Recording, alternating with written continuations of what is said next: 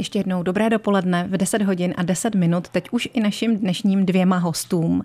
Poručíku Radku Krédovi, referentu poradenství a konzultace celní zprávy České republiky, konkrétně celního úřadu pro jeho český kraj a jeho kolegovi podpraporčíku Petru Čejkovi, referentu dohledu. Vítejte u nás, dobrý den.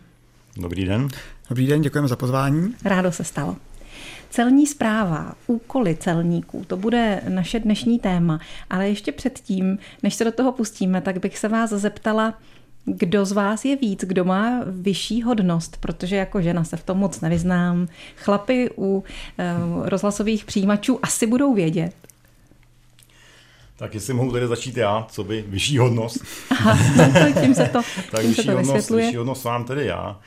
A uh, kolega potom je na odboru dohledu, čili ten má hodnost nižší a ty hodnosti u celní zprávy jsou dány eh, vlastně tím postavením nebo tím, na kterém odboru zrovna pracujete. Mm-hmm. Mluvil Radek Kréda, když to zjednodušíme, tiskový mluvčí té jeho české celní zprávy.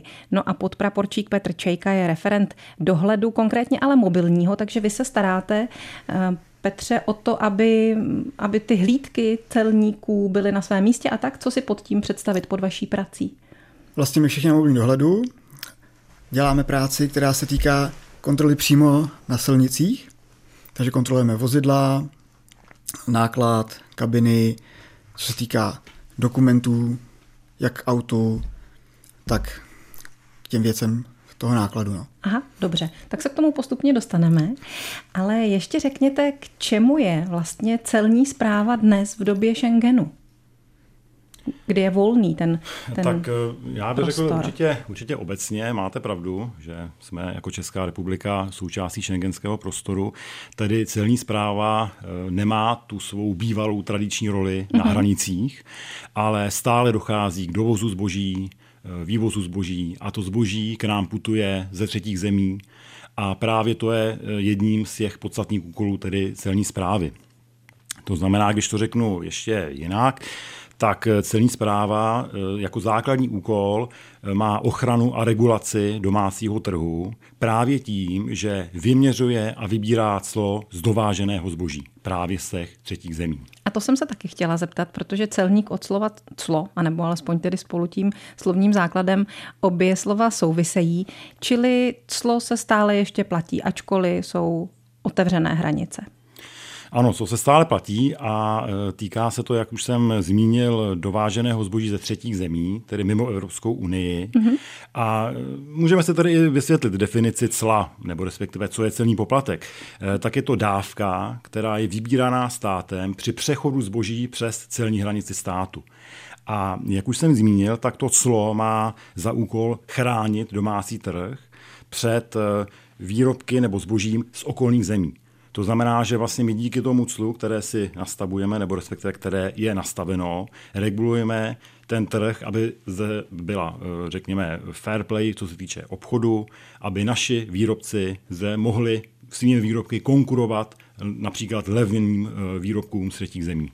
Jestliže už se dneska hranicemi projíždí průběžně, kde ty lidi zastavujete, kde to clo vybíráte, kde vám platí? Tak eh, to může potom tady eh, kolega specifikovat, ty kontroly jsou náhodné, jo, kdekoliv tedy v rámci, v rámci jeho českého kraje se může pohybovat ta hlídka. Tak a mu dáme slovo Petru Čejkovi. Můžeme. Tak každá hlídka vždycky dostane rozkaz, kde má napsáno vymezenou působnost, jaké má komunikace a tam vlastně probíhá nahodilá kontrola vlastně podle uvážení té hlídky. Vždycky je vedoucí hlídky, který to řídí, řekne, co se bude dělat, jaké a činnosti a to už, je tedy, vozidla. to už je tedy kontrola eh, toho, jestli ten člověk splnil svou celní povinnost, ten dovozce, a jestli zboží je v pořádku, anebo přímo na místě, co vybíráte. Eh, my provádíme jenom kontrolu a pokud je tam nějaké porušení, tak se to potom postupuje dál na další oddělení u nás, které to řeší přímo už s tím dovozcem. Takže se ještě zeptám tiskového mluvčího, co tady ten dovozce má za povinnost? E, tak to, no takhle, ono e, e, přímo na té silnici tady se rozhodně clo nevybírá. Jo? Clo se vybírá při příjmu toho zboží vůbec, nebo respektive pokud ten dovozce zboží doveze k nám za hranice, tak to je prvotní, co ten dovozce musí splnit, že musí vlastně požádat o to, zda to zboží vůbec bude propuštěno tady do volného oběhu. Mm-hmm. A to je takzvané to silní řízení. Jo, a potom na té silnici druhotně ti kolegové mohou také to zboží kontrolovat a mají to ve svých kompetencích, protože eh, celní zpráva má za úkol tedy eh, kontrolovat zboží, hlavně tedy, no, oproti třeba policii, která spíše kontroluje osoby jako takové. Takže to už je pak ta druhotná, se dá říct, část, ale mhm. prvotně probíhá celní řízení na tom konkrétním eh, celním úřadu. A tam on se tedy hlásí ještě předtím, jestli jsem to správně pochopila, nežli z té třetí země, jak říkáte, to zboží doveze. Třetími zeměmi rozumíme země rozvojové? No, není to tak, byť ten, byť ten to může tak svádět k tomu mm-hmm. ten mhm. název, ale jsou to země, které jsou mimo území Evropské unie. No, Takže to může být třeba i Amerika, Spojené ano, státy tak, americké, ano, tak, tak, tak, které patří k nejvyspělejším uh, zemím světa. Není to tedy tak, jako bychom si to pod tím slovem třetí ano, země ano. představovali. Ano, ale je to celnická terminologie, že třetí země rovná se neunijní státy. Uh-huh. Tak si o tom budeme za chvíli povídat dál s našimi dnešními dopoledními hosty, celníky Radkem Krédou a Petrem Čejkou. Český rozhlas, České Budějovice, rádio vašeho kraje. Že i v dnešní době mají celníci své úkoly a své místo ve společnosti. Mluvíme o tom dnes s našimi dopoledními hosty, poručíkem Radkem Krédou, tiskovým mluvčím celní zprávy České republiky a konkrétně celního úřadu pro jeho český kraj a Petrem Čejkou, referentem do dohledu, konkrétně mobilního dohledu eh, v téže organizaci. Už jsme řekli, že clo stále patří k jejich práci a tak bych se chtěla zeptat, kolik třeba peněz vyberete ročně, dejme tomu, na tom clu. Tak eh, obecně by se dalo říci, a je to průměr za pět let, podíl celní zprávy České republiky na příjmech státního rozpočtu je více než 12% A právě je tvořeno tím clem, jak jsme se tady předtím tady bavili, ale také eh, spotřebními daněmi, které si vybírají. A ty spotřební daně mají ještě vyšší podíl na tom státním rozpočtu eh, nebo na příspěvku do státního rozpočtu než to clo. Eh, pokud bychom se konkrétně bavili tedy o tom celé, tak zhruba to vychází na 9 miliard korun ročně, zatímco u těch spotřebních daní je to asi 165 miliard, eh, pardon, jo, říkám to dobře, miliard ano. ročně. Jo, takže jsou obrovská čísla. To jsou čísla naší republiky, jo, naší republiky, čili těm, těmito částkami, které jsem uvedl, tak přispívá celní zpráva do státního rozpočtu. Tak o to spíš teď jste podpořili ten dojem, že vás potřebujeme, protože 12% rozpočtu je opravdu veliké procento. No a kolik vás vůbec je? Tak to je uh, taková další věc, kterou uh, určitě velice rád zmíním, protože sice jsem řekl, že se uh, podílíme více než 12% na státním rozpočtu, tak je nás poměrně málo oproti třeba policii. Policistů je zhruba 40 tisíc, zatímco celníků jako takových je zhruba 4100 takže zhruba desetkrát méně než policistů. Mm-hmm. Obecně tedy celkově celní zpráva má přes 5,5 tisíce pracovníků. To znamená, ten zbytek, ta část tvoří takzvaně civilní zaměstnanci, občanští zaměstnanci. Takže a... kdybychom to rozpočetli, kolik by, tušíte, kolik by vyšlo na jednoho celníka? Těch eh. peněz, které vybral, ačkoliv se třeba na tom nepodílel, protože to může být ten zaměstnanec administrativy, ale mm-hmm. vychází to nějak průměrně na jakou částku? Eh, dalo by se, ale já bych si dovolil přímo konkrétně za náš tedy úřad, jestli mm-hmm. mohu, mohu ano, konkrétní ano. číslo za celý To znamená úřad za Jižní Čechy. Pro jeho český kraj, tak na, na to, že my máme celkem v tuto chvíli 228 systemizovaných míst, no, kam patří tedy 183 celníků, 45 občanských zaměstnanců, tak v roce 2021 na jednoho zaměstnance připadalo částka vyšší než 19 milionů. Čili když to, pře, když to řeknu přeneseně, tak jakoby každý zaměstnanec do státního rozpočtu přispěl částkou více než 19 milionů. To je pěkné. A celkově tedy za ten úřad je to asi zhruba 4,5 miliardy jo, do státního rozpočtu za rok 2021. Mm-hmm. Ale nejenom clo vybíráte, máte i jiné úkoly a jiné odbory, než je třeba ten mobilní dohled, o kterém tady mluvil Petr Čajka. Ano, tak eh, celní úřad pro Jižský kraj má celkem šest odborů. Prvním odborem je právní odbor, který řeší tedy jednak to povolování právě v té oblasti celní, jak už jsme tady o tom zmiňovali, pak jelikož celní zpráva má za úkol takzvanou dělenou zprávu, to znamená, že pokud policie udělí pokutu, a ten přestupce tu pokutu neuhradí, tak potom ta pokuta směřuje na celní úřad a tomu se takzvaně říká tedy dělená zpráva, takže to potom řeší samozřejmě potom eh, ty splátky případné eh, ten právní odbor. A eh, dále máme ten tradiční odbor, ten celní, což má za úkol tedy vyměřovat a vybírat clo, zařazovat zboží do celního sazebníku. Dále odbor daňový, to je právě ta agenda spotřební daní, o které jsem hovořil, že e, činí velký podíl na, tom, e, na, tom, na té fiskální, tady, e, na tom fiskální podílu toho státního rozpočtu. Možná, promiňte, já vás ještě zastavím tady u toho, o jaké spotřební daně jde.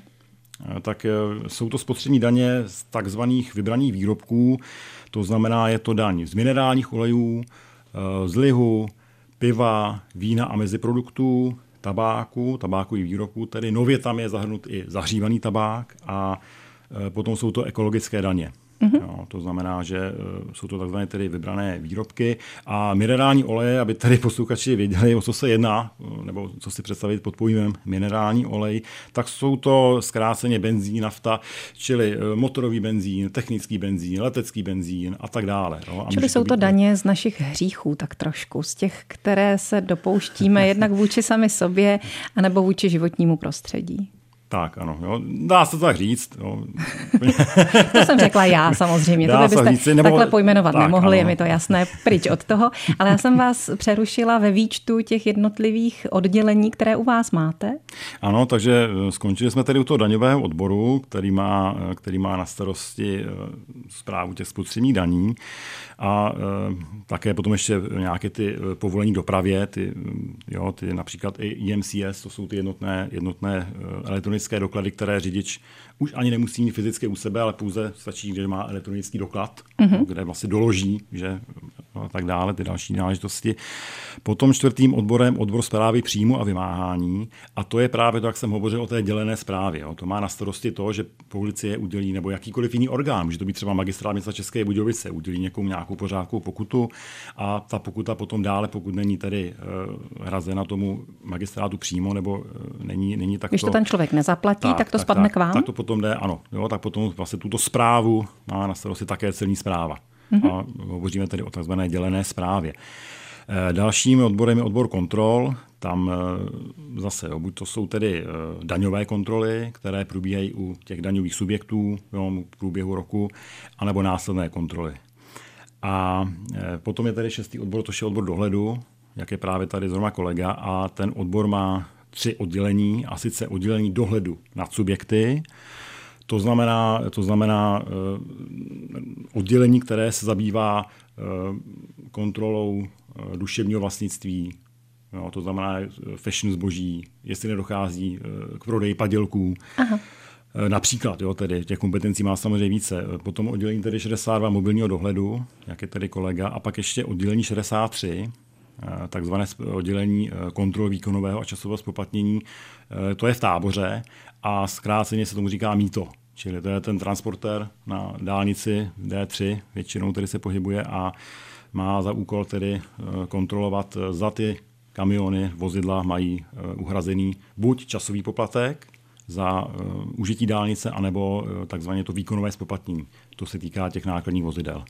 Fůru toho máte, ale nedal jste teď vůbec prostor svému kolegovi Petru Čejkovi, tak mu ho naopak dáme v příštím vstupu a zeptáme se právě na to jeho 62. oddělení mobilního dohledu. Český rozhlas, České Budějovice, rádio vašeho kraje. Rádio našeho kraje dnes hostí dva uniformované muže. Poručíka celní zprávy Radka Krédu, tiskového mluvčího jeho českého odboru, respektive toho celního úřadu. A Petra Čejku, podpraporčíka, který je referentem mobilního dohledu v oddělení číslo 62 a o něm nám teď poví, protože to je jeho parketa. Takže, jak to tam u vás vypadá a co děláte? Trošku jste řekl na začátku, ale rozvedeme to.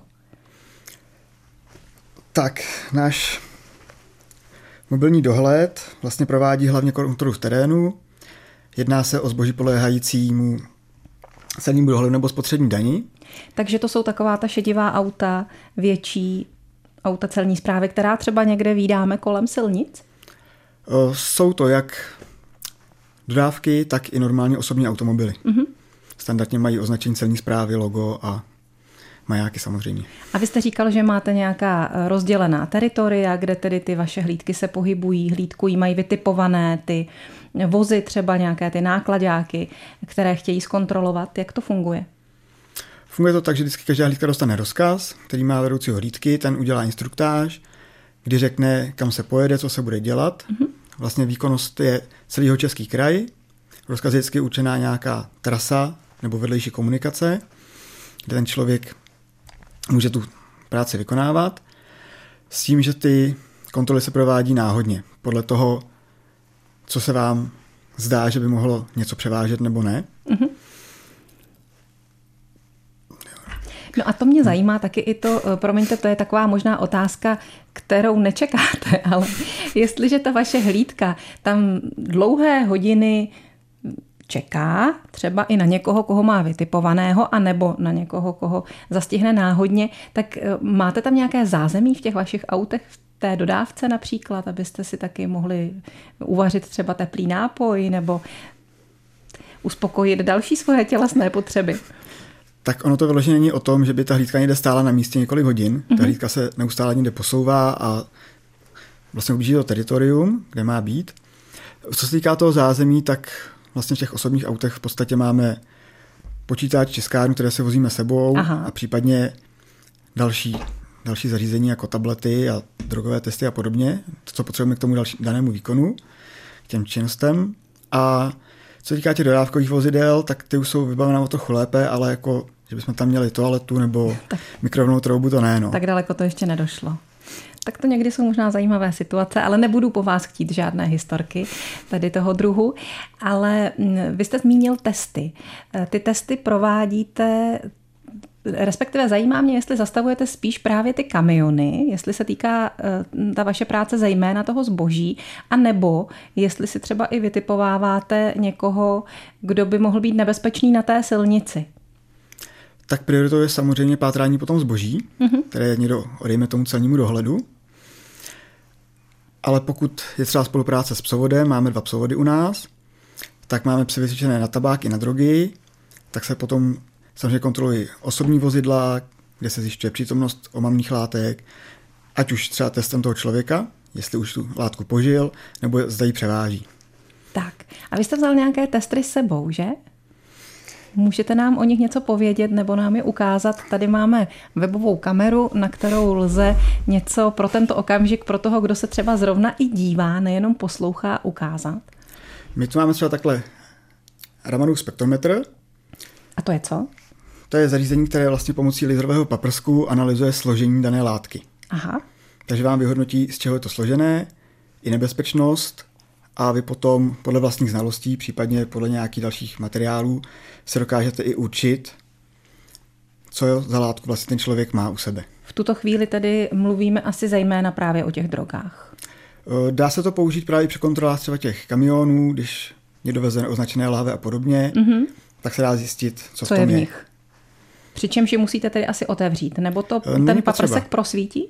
Ten paprsek, buď můžete odebrat vzorek, ten se dá do malé vělky, která vypadá tedy takhle. Aha. Pak se vloží do toho spektrometru a ten vyhodnotí vlastně to složení. Nebo pomocí tady přední části lze tu... Tím paprskem? Ano, tím paprskem například, eh, když máte něco jako v ano. tak tam přeložíte podobu skenování a on vám vyhodnotí, co tam je. To samé lze udělat i s něčím, co je v nějaké lahvi. A není důležité, jestli je ta lahev světlá nebo tmavá nebo jakoukoliv má barvu. Ještě něco dalšího jste nám přinesl ukázat, nějaký další tester? Pak tu máme Drug Vibes. To jsou vlastně drogové testy, přímo se používají při kontrole řidiče. Ano. Případně spolujezdců. S tím, že to funguje tak, že se otevře. Celní zpráva má tedy oprávnění kontrolovat i člověka. I člověka, ale... Jeho fyzickou stránku. Ano, ale ne s těrem ze, ze, ze slin, Aha. Ale pouze z potu. S Čili tím, to je takový ten stěr třeba z chodidla? Ano, nebo s rukou, když má spocené ruce nebo tak, Mhm. mm-hmm. tak testem se to setře, A na místě dokážete vyhodnotit překlopí se to zpátky, praskne se ampulka, která je v tom testu a do pěti minut se vám zobrazí výsledek. To jsou věci. A vy jste, pane podpraporčíku, se v nedávné době také účastnil školení, mezinárodního školení ve Finsku. A prý jste si odtud přivezl také zajímavé poznatky, které teď už předáváte dál vašim českým kolegům. Co třeba jste se tam naučil zajímavého z tohoto oboru? Tak kurz se jmenoval Car Search Training, týkal se hlavně prohledávání vozidel, hledání skrytých ukrytů. Mm-hmm. Byl zaměřený vlastně na konstrukci a technologii vozidel, co se týká dál, tak palivových článků a možností vlastně těch vozidel. Od klasických automobilů přes hybridy po elektrická vozidla i vodíkové pohony. Mhm. S tím, že jsme se učili ty bezpečnostní prvky, jako máte airbagy, SRS a podobně. A dále jsme se zabývali vysokou bezpečností v rámci toho, když to auto rozebíráte potom, když už vyloženě hledáte ty úkryty. A částí byla taky praktická zkouška, kdy jsme si vyzkoušeli na dvou vozidlech, Volkswagen Passat a Škoda Octavia, vyhledat 10 ukrytých vlastně kontrabantů, různých velikostí a různých typů. A co? Našel jste všech deset? N- My jsme byli vlastně na dvě skupiny 4 a 4 Aha. a obě skupiny našly všechno. No tak výborně. Ale předpokládám, že tyhle činnosti jste tady dělali dosud taky. Akorát možná, že jste mm, se to naučili dělat trošku jinak, jednodušeji, je to možné? E, Dělají se samozřejmě také. Teď se to chce zavést vlastně ve větší míře. Ano. S tím, že co se týká těch předávání vědomostí, tak už od února nám startuje kurz, který se jmenuje zkrácení mechanici a bude probíhat několikrát ročně, bude třídenní, kde vlastně se dá říct, se v podstatě vyokopíruje v kratší verzi tedy ten kurz toho Finska. No. Dobře. Tak nám třeba i o Finsku za chvíli něco povíte. Teď si dáme písničku a občerstvení. Hosty Českého rozhlasu České Budějovice jsou dnes Radek Kréda a Petr Čejka z jeho České celní zprávy. Petr Čejka nám před chviličkou slíbil, že nás zavede do Finska, takže teď už nejenom pracovně. Jaké to tam bylo? E, Finsko je velice krásná země, jsou tam milí lidé, v podstatě jako téměř každý umí anglicky, co se týká té starší generace. Takže jste se dobře domluvili se i s těmi staršími lidmi. Mhm. My jsme se snažili tedy i v tom omezeném čase těch pět dnů, kdy jsme tam byli, to Finsko poznat maximálně. Takže potom, co vždycky skončil ten program toho kurzu, tak jsme večer šli na procházku, nebo jsme sedli společnou večeři někde, zkoušeli jsme různé restaurace, aby jsme ochutnali opravdu co nejvíc jídel.